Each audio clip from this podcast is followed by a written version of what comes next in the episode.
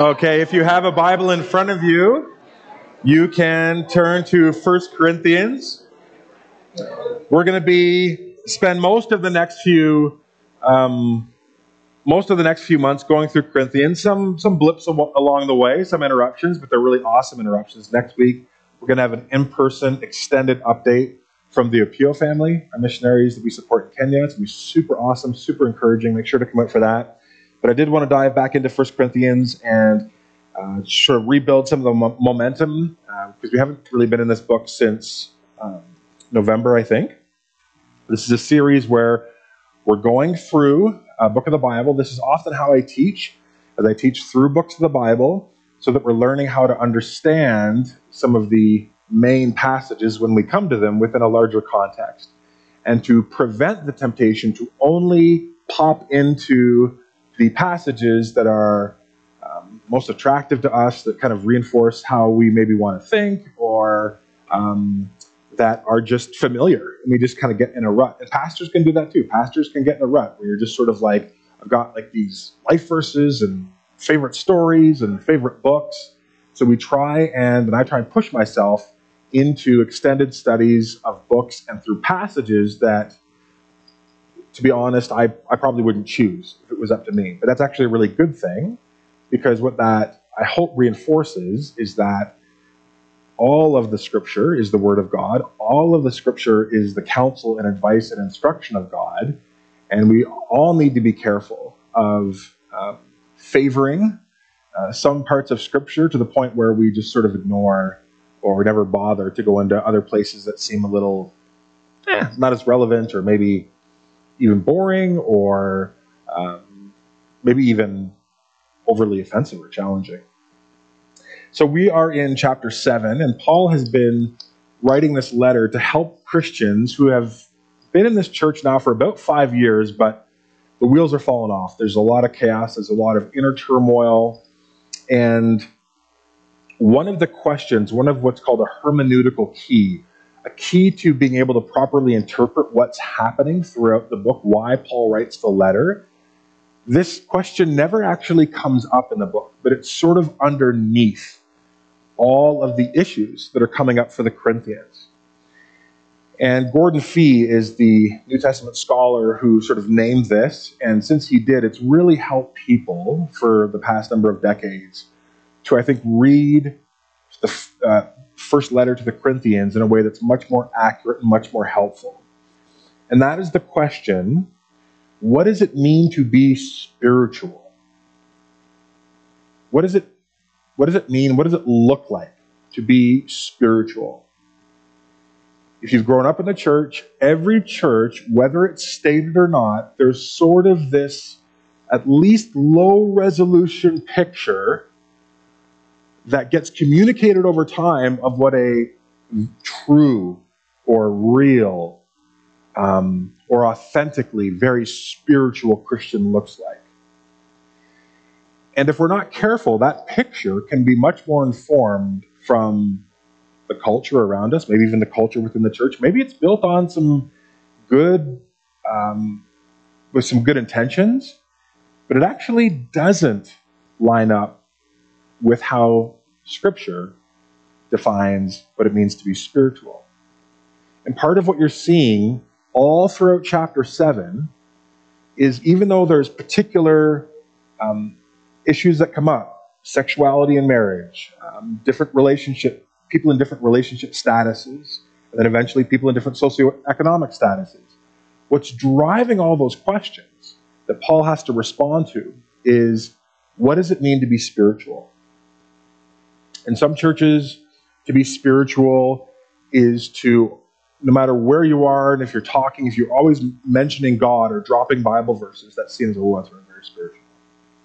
In other church contexts, it's if you are able to um, live into and want to chase after intense spiritual experiences. And if you have those, oh, that's, that's evidence of being very, very spiritual. In others, it's just knowing a lot of the Bible. If you know a lot of the Bible and you can just like rhyme off information, wow, really spiritual. Well, the Corinthians had a template for what it meant to be spiritual. And at its heart, it was very dualistic, meaning it had a very clear line between spiritual things and unspiritual things. And so, what the Corinthians were doing is they were taking that mindset, sort of like the operating system, the default programming, and then taking what they were learning about Christianity and saying, oh, so this is the spiritual stuff and this is the not spiritual stuff. And what we're seeing in this chapter is the Holy Spirit, through Paul, confronting their assumptions about what it means to be a spiritual Christian, or maybe other uh, traditions might use language like to be really on fire for God, or to be fully devoted. What does that look like? So in verses 1 to 7, he's talked about the foundation of sexuality and marriage, which is about mutuality and shared sexual pleasure. The husband's body doesn't belong to him alone, but to the wife, and vice versa. Then he begins to talk through three different places that people could be in a relationship. He'll actually mention a fourth, but we're only going to look at three today. In verses 8 and 9, he talks to those who were married but now find themselves singled and widowed. In verse 10 and 11, he speaks to those Christians who are married to another Christian, so a believer's marriage. And then in 12 to 16, he speaks to those who are in a spiritually mixed marriage, where one person has become a Christian, but their spouse has not. And each of these people, each of these categories of Christians, whether they're widowed or married to a Christian or married to an, unbeliever, all of them had assumptions of what it meant to honor God as a result of becoming a Christian in their circumstance. And Paul has to correct them. One thing to understand about marriage in a Roman context, that it was a huge source of social distinction and aid in advancement. It was a very patriarchal, male centered point of view where marriage reflected and allowed you to access public honor, which was a huge cultural value. So marriage was, you know, no one really grew up thinking like, oh, I'm not going to be married. Maybe that's a choice I won't make. Because it was part of the way within Roman culture and Corinthian culture that you secured honor and set yourself up, set yourself up for um, upward mobility. Because your marriage and your family signaled to the world that you were like a solid person. You were genuinely, um, you were a citizen doing the right thing getting married, having children, that helps expand the Roman Empire. But also, there was this template of this is what it means, especially for men, to be a real man, to be a contributing man, to be the head of a household, and to have this uh, expanding progeny that allows you to say, look at me. It was a huge social flex. So this, you can imagine, leads to this very deep culture. I mean, I don't know if you've grown up in the church. Some people are like, I feel like when I was growing up in the church or in youth group, sometimes it was said explicitly, sometimes it wasn't, but it feels like what got reinforced was, well, someday you're going to get married and have kids. Like it was an inevitability. And in some contexts, it was even like, that's your God given destiny. And maybe that message is sent a little bit more to women in some religious contexts but nothing would have compared to the pressure is not even sort of like the right word. It's like if you don't get married, your prospects are over. And again, these are arranged marriages. These are not marriages based off of mutual affection or love in the way that we would uh, come at them today. But this put a huge presumption that for any reason, if you are not married, you are to get married. And in fact, there were certain um, periods in Roman um, in the Roman Empire, especially after wars, where if you were a female and your spouse died in battle, you had to remarry within two years. You could be imprisoned. So, and again, this was about Rome reinforcing like this is the way we build our economy or build our military. This is a means to an end. And so as we move into these instructions, it's really helpful to hold that picture with the instructions that God gives his people through Paul. So let's look at verses 8 and 9. Now to the unmarried and widows, And the unmarried does not mean people who have never been married. The Greek word is agamos, and almost every scholar, biblical and otherwise, and ancient, says that probably means widower. It's the closest thing to a man who has lost his spouse. So this is to widowers and widows, people who were married, now they find themselves unmarried, not by choice. Paul says it's good for them to stay unmarried, as I do. So, right out of the gate, Paul just goes completely against the grain, where Rome would have said for both men and women, yeah, you might have a season where you're unmarried, like literally a season of the year, and then you get married and continue on. Paul says, ah, it's actually good stay as I am. I'm single. He's going to talk later on about being able to devote himself fully to God, and he doesn't get entangled in some of the complexities and challenges that come with married life. He says it's good for them to stay unmarried. Doesn't say it's God's will, just says it's good. And again, God, Spirit through Paul, uh, really practical.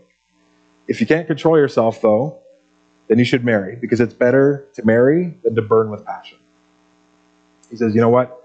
A lot of you are visiting prostitutes, you are not getting married, and you're fulfilling uh, sexual urges in ways that are fall under porneia, sexual immorality. You need to stop doing that, and you either need to be abstinent if you feel like you can't handle that, then you need to get married.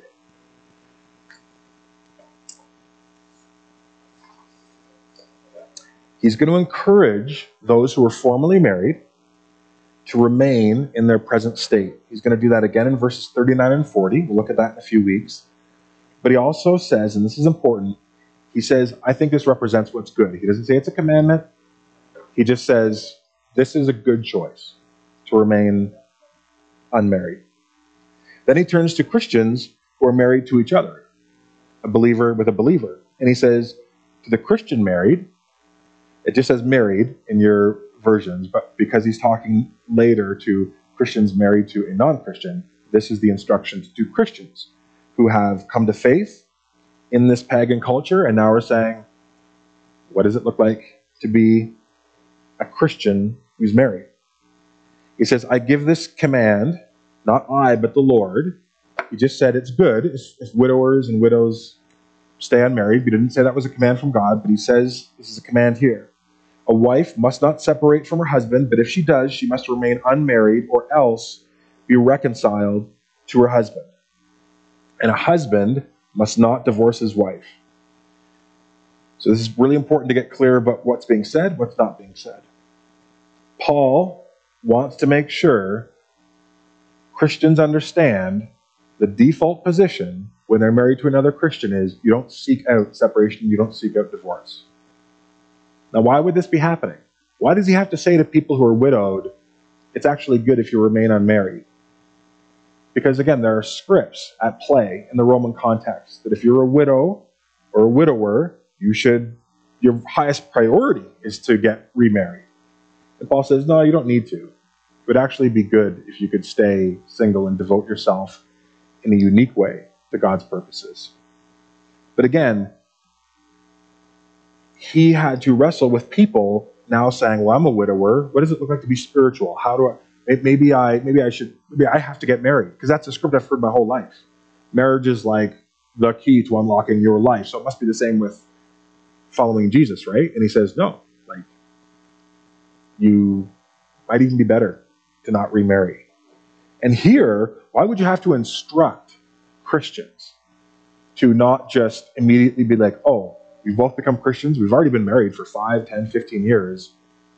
Um, maybe we should like separate and divorce. What would cause, can you think of what would cause two Christians to reflexively think, well, maybe we should just separate and divorce?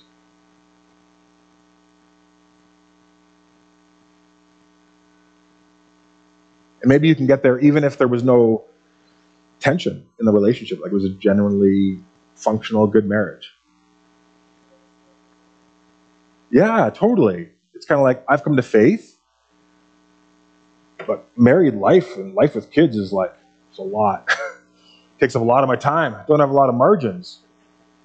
Maybe the spiritual thing to do is to relieve myself from this burden. It's good burden, but then I could free myself up to do the higher thing, more spirit. I could devote my full life to God. Um, maybe there's also a bit of a dualistic idea here that, well, now that I'm a Christian, I need to distance myself from things that are worldly and sinful. And maybe there's a conflation between sinfulness and sexuality. So it's kind of like, ooh, that kind of pollutes the water, so to speak. So I want to be pure before God. And so we need to separate because to be really spiritual as a Christian, like really sold out to Jesus, means complete devotion, body, mind, and soul. And body, that would mean purity, understood as no one touches me. Look at the first verse of chapter 7 if you have your Bible open. That was one of the questions that's given to Paul. He says, I'm writing in response to your thing, oh, it's good not to touch a woman. And he's like, no, there's nothing godly, life giving, sexual mutuality and pleasure within the context of a relationship doesn't pollute you spiritually. Actually enhances the bond between a husband and wife. So there might be that kind of thing going on. Paul says, no, you shouldn't just seek divorce for what he thinks and they think of as ascetic reasons, meaning that somehow marriage is kind of like this thing that kind of pulls me down into the weeds of like lower life. I mean, it's real life, but it's like, oh, it's messy and too material. And, and God wants me to be about the higher things. So that means I need to disconnect from the normal mundane stuff, doing doing the groceries and driving the kids to soccer and and um, you know connecting and making sure that we're taking days off and, and taking care of the house and the lawn. Like oh, like all that wasted time. And imagine if you could just drop that dead weight and instead say, God, my life is for you. And that's what some of the Corinthians thought. They were like, well, we're married, we're Christians. Wouldn't it be better to break up and then we can serve the Lord 100%? No. Now, again, what's important here is to understand this larger context because you can see how someone can come along, open up their Bible, and say, okay, wife might, must not separate from her husband, husband must not divorce his wife. Well, there's a proof text for like no divorce. Case closed. Boom. And you're like, well, well, if you think through things carefully and logically, Paul doesn't even reference the things that Jesus said was a qualification for a legitimate divorce, which was adultery. He says that in Matthew 5, Matthew 19. Paul doesn't say that because that wasn't the issue there. The issue wasn't what happens if my spouse commits adultery. It was, well, we're Christian. Now that we're Christian, should we just get unmarried? And he's like, no, absolutely not. You don't seek out a divorce. That's not God's will for two pagans who were married. Now they become Christians, and now they're married Christians. You don't kind of reset your marriage. And because Paul doesn't even mention this allowance for Jesus, and it's only two verses, it's really clear he's not trying to create a grand, a systematic um, teaching on divorce. He's really speaking to a specific issue. Again, what does it mean to be spiritual? If I'm a Christian and I'm married to another Christian, is the higher, more God glorifying thing to do separate so that we can go our own ways and serve God apart? No. Wife, don't leave your husband. Christian husband, don't leave your wife. The Bible gives two explicitly clear grounds for divorce. The first is sexual immorality, adultery, unfaithfulness in marriage. Jesus says that. And then uh, Paul, in the next few verses, is going to say abandonment by an unbelieving spouse. So they don't want to live with you, they leave. Paul's going to say, you're, you're no longer bound. Now, are there grounds for divorce beyond those explicit um, allowances? And this is where there's some debate within Christian circles. Um, because when you start thinking through things like, is it right or at least permissible for Christians to divorce because of spousal abuse, physical abuse, emotional abuse, uh, child abuse, abuse, addiction to pornography, drug or, repeated drug and alcohol use, crime or imprison, imprisonment, mismanagement of finances, right? Gambling, gambling addiction. None of these can be claimed and say, oh, it says right there in the Bible, this allows me, in good conscience, to divorce. But many, many Christian scholars and pastors who have had to deal with the impacts of these kind of attitudes and behavior um, will prioritize the safety and well being of spouses and family members above kind of keeping a marriage together. And, that, and that's where I would land too. I would see Jesus and Paul setting a very, very high bar in their cultural context that divorce is not something that we should seek. But Jesus also said to the religious leaders, God permitted divorce to Moses because he knew the hardness of your hearts. And you live long enough, you realize it's very difficult to make the case that someone staying in a relationship with someone who is unrepentantly, meaning they're not actually changing their ways, they're not growing. We're not talking about someone makes a mistake and game over. We're talking about repeated, unrepentant, what one commentator called heinous sin, that it glorifies God in no way to continue to absorb that um, kind of abuse or to have your children absorb it. So even early on, this was an issue for Protestant reformers because alcoholism was really rampant. And you had um, George Whitefield and other pastors who were like, well, by the letter of the law, they had a very high view of Scripture. By the letter of the law, you know, we, you know, a husband routinely getting drunk and beating his wife is not technically grounds for divorce. But he basically wrote in one of his um, pastoral letters to other pastors, he said, but you know, surely from a pastoral perspective, you see the need to protect the woman and children in this situation. And if this man does not respond to church discipline, basically like one more strike and this is over, and we're going to rally around your family and you're going to be excommunicated and we're going to protect them, he says that's the right posture. So there's very few Christians today, I would say, that really stick to this by the letter of the law because they look for larger patterns of what Paul and Jesus were doing. And Jesus was trying to emphasize to religious leaders, mostly men and male Jews, who at that time had basically un unlimited power to divorce your spouse. You could even legitimately divorce your spouse if they burned your dinner. You, there was a there was a saying, and Rome, Rome did this too. I mean, Rome, you could kill your uh, you could kill your wife if you wanted to, because she was your property. But you could also send her away by saying, "Take up your things and go." I forget the Latin, but it was "Take up your things and go."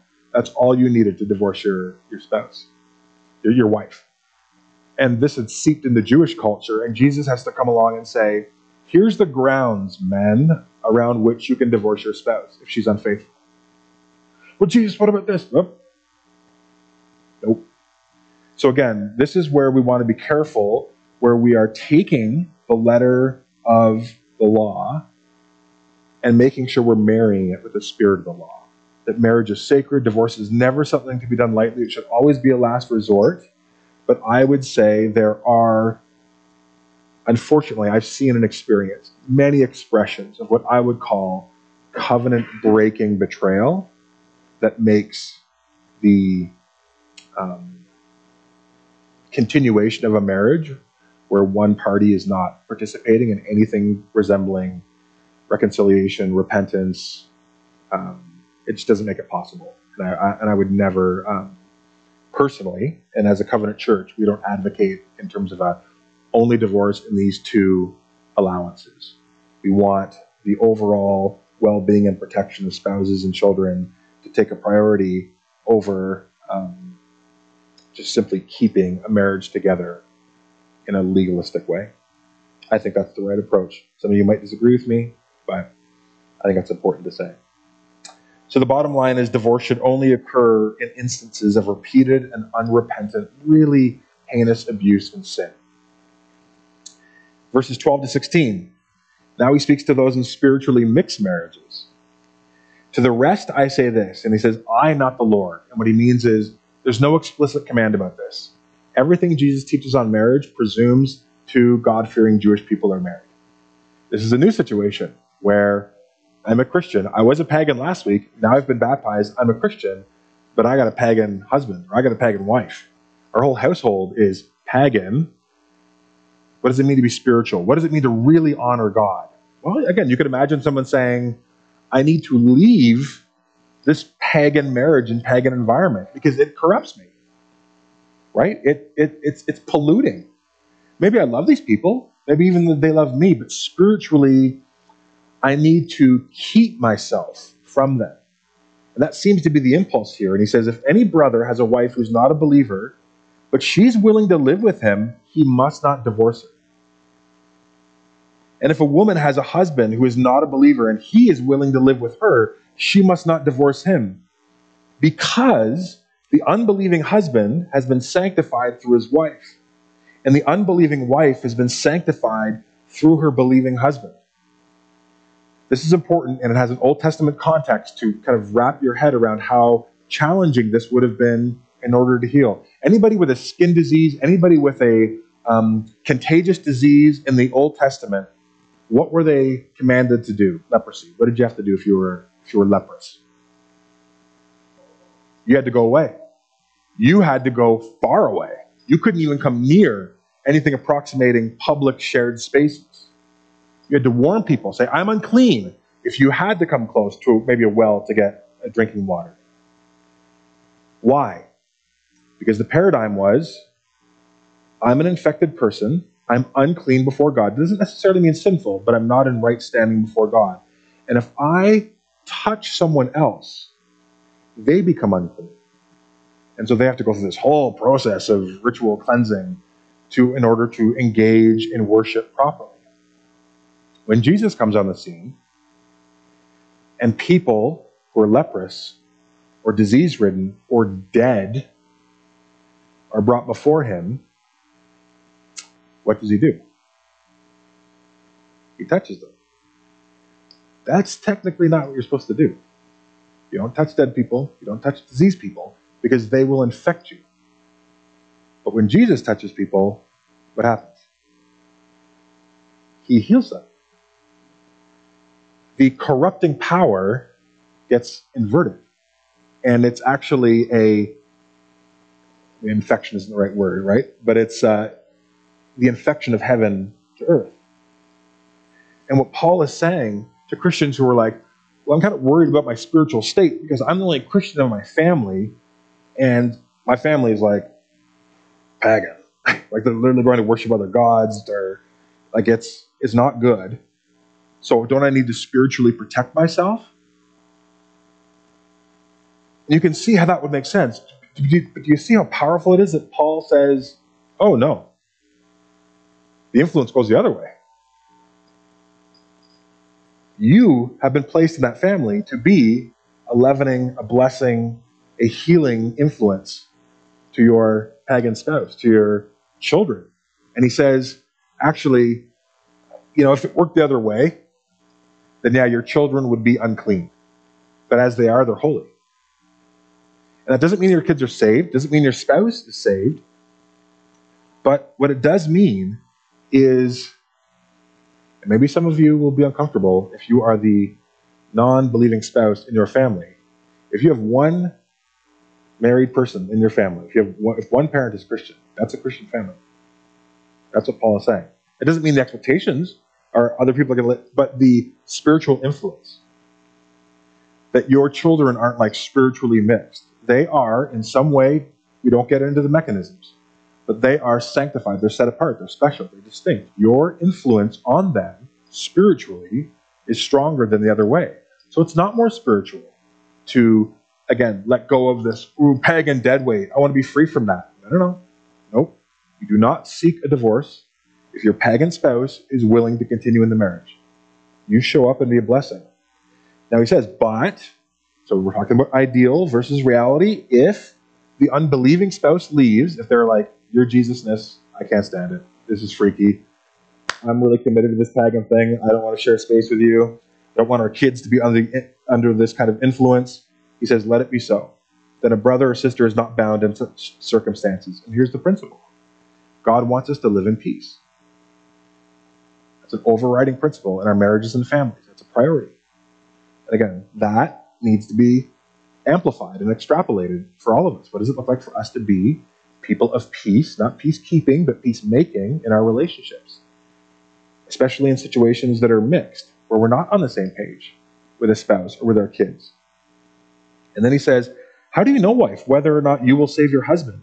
Or how do you know, husband, whether you will save your wife? That does not mean that as a Christian in the family and the marriage, you're always finding ways to like leave a Bible tract somewhere. Your husband goes to open up the cereal box. Is that a New Testament in there? That's crazy. Oh, weird. Right? You're not forcing the conversation. But what it means, and Peter talks about this, is that you serve your spouse and your children. You love and lead them in a way that reflects Jesus. You trust that God's going to use that to evangelize your family.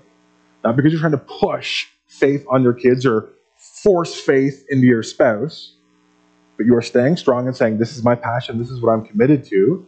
And you let your actions and your service be the tool that draws them, that, that um, breaks down some of their resistance, the hardness of their heart, uh, breaks down the prejudices that they hold against Christianity or faith or Jesus, God, the Bible. And again, here's the principle God has placed you there. How do you know whether or not three years from now your whole family will actually turn their lives over to Jesus? Because you've shown up as a father that prioritizes instead of, I'm in charge here, I'm ahead of the household, everyone does as I say, you've led like Jesus. And you've been washing feet and serving your kids and loving them and leading them well and loving and building a relationship with your spouse that they look at all their other Roman marriages around them and say, "Oh my gosh, like my husband. I mean, the Jesus thing is is a little weird, but he's never treated me better. Like amazing. He doesn't beat me anymore. He asks for my opinion on stuff. He comes under my influence at times. He actually wants me to give input. Amazing. So divorce can be justified if a non believing partner um, leaves and says, I don't want this. But again, you see the big idea here through all of these situations is remain as you are. I've just become a Christian. I'm on fire for God. Like, oh, I want to live for God. I want to do it all. Like, please, I just want to give my life to God. Awesome. Okay, so do I have to get married? Do I have to become single? Do I have to become go over here? What's the, what's a big what's a big change? And Paul always says your starting point is just remain where you are. Just stay where you are. Because where you are right now is where God has placed you. Remain where you are, remain as you are, redeem where you are. God wants to use you, right? You know the aphorism, um, bloom where you're planted? You know, that, that could apply here, right? You've been planted here. And it doesn't necessarily honor God for you to say, well, I'm just going to like change my external context so that I can more fully and faithfully serve you, God. God's like, no, that's not the plan. You're going to faithfully serve me and grow into walking with me in this context. But probably everybody in these contexts thought, yeah, but God, it's kind of less than ideal. Like I'm married to capital P pagan. Wouldn't it be better if I could get divorced and marry like a Christian? God, I'm single. There's not a lot of opportunities for single in my Roman world.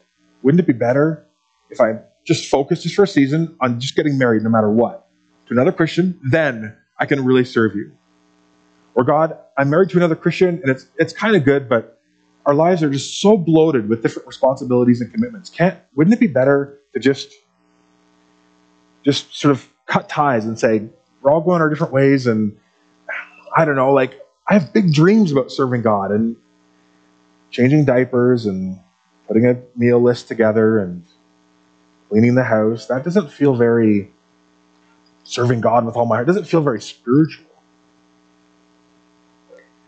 See, we often are tempted, and I deal with this all the time as a pastor, when there's a real regenerative work in our hearts as Christians, we often want it to express itself by a huge part of the outside of our life to be radically, radically changed. We don't want to be associated with the old life anymore. And maybe we're scared because, well, part of the old life is there's a non-Christian influence there, and I don't I want to distance myself from that. And in some cases, that's wise, but in lots of cases, we're doing that because what we think it means to be spiritual or truly, um, truly devoted to God is to be in a kind of spiritual bubble where the contaminating influences of anything that isn't like purely Christian we're protected from. And what Paul is saying through these instructions, what the Holy Spirit says, what you see in the life of Jesus and all the New Testament writings, once you sort of have the lens to see it, is to say, no, no, no. That, that's not how the Christian life works. It's not, I have Jesus. Now I go into a spiritual um, bunker, right? You, you, have all these super, you, maybe you've heard the news, like all these like super rich billionaires who are building underground bunkers right now to survive whatever climate catastrophe, catastrophe or apocalypse. And we laugh at that. We're like, oh, silly billionaires. We kind of do that as Christians. We're kind of like, become a Christian. Now I'm just going to like hold up, protect my space, no bad, evil, corrupting influence. And Paul's like, no, no, no. You don't retreat from the world. You remain where you are and then be a leavening influence, be a blessing. Right? Remember, Jesus said, You're a light of the world. It's not really that good if you put the light under a bushel. Oh, but the light's protected then. Nothing can get at the light. But the point of a light is to be illuminated, to bring warmth. That has to be near people for that to happen. So these impulses that we can have, now that I'm on fire for Christ, I need to find a spouse and get married and have kids because being single, I'm kind of like a second class, inferior Christian. Paul says, no. Now that I'm on fire for Christ, I need to switch jobs because I'm just doing like menial stuff. Like, I don't know how many times I can tell you as a pastor, someone that comes to faith, have a regenerating experience in faith, and one of the first things they say to me is, I think God's calling me to be a pastor. Maybe. But remain as you are, remain where you are for a long time first right? But I get it because you're like, well, I'm just doing that. I just have a small business and it doesn't really, I don't know, I'm, a, I'm just an accountant. I'm just a delivery driver. I want to do something more meaningful, something more spiritual. Paul says, no, you learn to walk with God and be spiritual in that role. Now that I'm on fire for Christ, ugh, like, I don't want to, I wouldn't say it to them, but I do kind of feel like my non Christian spouse is going to hold me back in a lot of ways. And being married to a pagan, is really going to set me on a path to be an inferior second class Christian. Paul says, No, not at all. This is an amazing opportunity. You should be totally pumped about this. You have all kinds of ways to be spiritual and a blessing to your pagan spouse. Well, now that I'm on fire for Jesus, all these family responsibilities, the mundanity of life, um, all these commitments, they feel like they're suffocating awesome opportunities to like really go out in the mission field and do all these big things for God.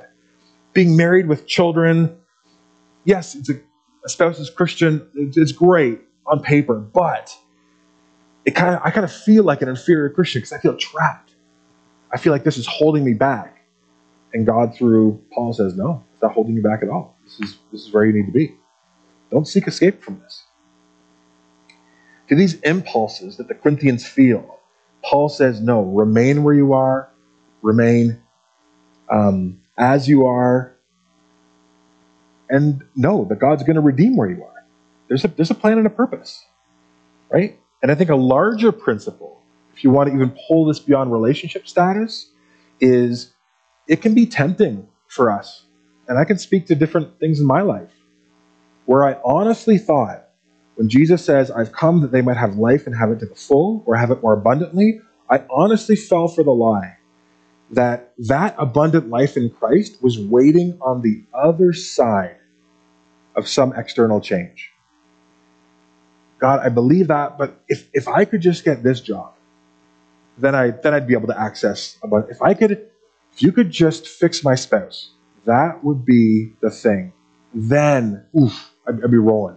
If you could just take this away, if you could just add this, if you could just um, change my relationship status from single to married, then it would unlock.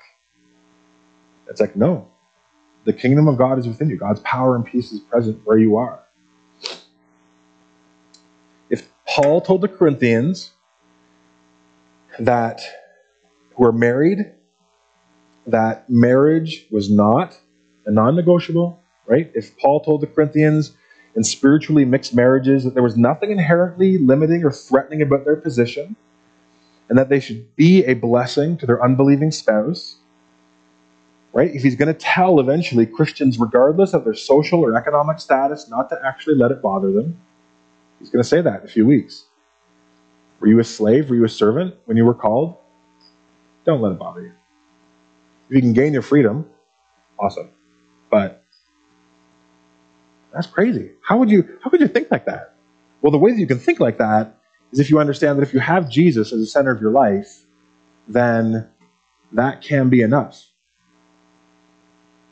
I can know Christ and he can give me contentment. That's part of Philippians 4.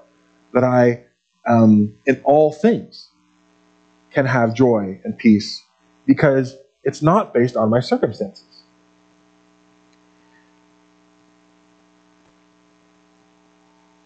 The temptation is to think there are a set of circumstances that if God gave those to me, they would be the ideal conditions through which I could be a stronger, real, spirit, more spiritual Christian. And that is a fundamental misunderstanding about the power of God and the purposes of God. Because God doesn't give any Christian ideal circumstances. Ever. I'll prove it. Put your hand up right now if you have the absolute ideal circumstances for you to live out a spiritual walk with God. Right? God doesn't give anyone ideal circumstances. He places people in contexts and says, Now learn to serve me and honor me and be a blessing where you are. It doesn't mean that change doesn't happen in the future. But Paul wants the Corinthians to know that following Jesus faithfully does not mean abandoning the place where God has placed you now. It's to go into that place with a very different heart and mindset. We know that even if circumstances were to change, and even if we think, oh, if I was just married, then I'd really be able to serve God. It'd be amazing. Well, talk to some married people here. And you will be relieved from that illusion very quickly, right? But we have these ideas that it's like, oh, if I just had this, if I just had more money, then I'd be, I wouldn't worry so much and I'd have more energy to talk to people in this church or that you know who have lots of money. Let them tell you how free they feel. If I was just better looking, if I was just more educated, everything is just an exchange of costs. And if you chase forever the ideal circumstances through which to grow as a Christian, it'll just never happen. Because God will never deliver those uh, into your life this side of heaven. Instead, we pursue Christ at the center. We learn what that means. How do I live where I am? Single, divorced, newly married, young, old, athlete, accountant. Um, how do I love and serve Jesus where I'm at? And I'm not going to chase the spiritual grass on the other side of the fence, believing, oh, if I just had different economic conditions or relational conditions or different friends or different spouse or um, fill in the blank, then then it would come together. No. If you devote yourself to learning to walk with Christ in your circumstances, that will be a thousand times more transformative than trying to change your circumstances so that your walk with Christ becomes easier. And Paul is trying to help the Corinthians, and God, through Paul, is trying to help us remind ourselves of that. That's what it means to be spiritual. It's not found in the externalities of our lives so much as that how do I walk with God in the midst of an imperfect marriage, challenging relationship with my kids, financial stress, um, a job that is difficult for me to connect to on a level of maybe purpose and mission, illness, uh, aging, whatever the challenges or multiplicity of them. To be spiritual is to say, what does it look like for me today to love and honor God? What does it look like for me today to be a blessing to those around me, to experience His power and peace? So, to myself and to you, let this be a call to remain where you are, remain what you are, and allow God to redeem that space. God has a purpose and a place for you in this season. Let's pray. God, as we close off with this final song, um, I pray that this message is both an encouragement and a challenge. A challenge to those of us who are just waiting for something fundamentally different to change about our life that we think will just be a magic bullet to the good life that you have promised us. And actually, the good life is found in learning to walk with you when life is less than good or even just really chaotic and, and messy and, and there's a lot of hardship. Teach us to be faithful to you, God. Teach us to have a mature understanding of what it means to be spiritual, which is devoted to you, um, regardless of the circumstances of our lives. In Jesus' name, amen.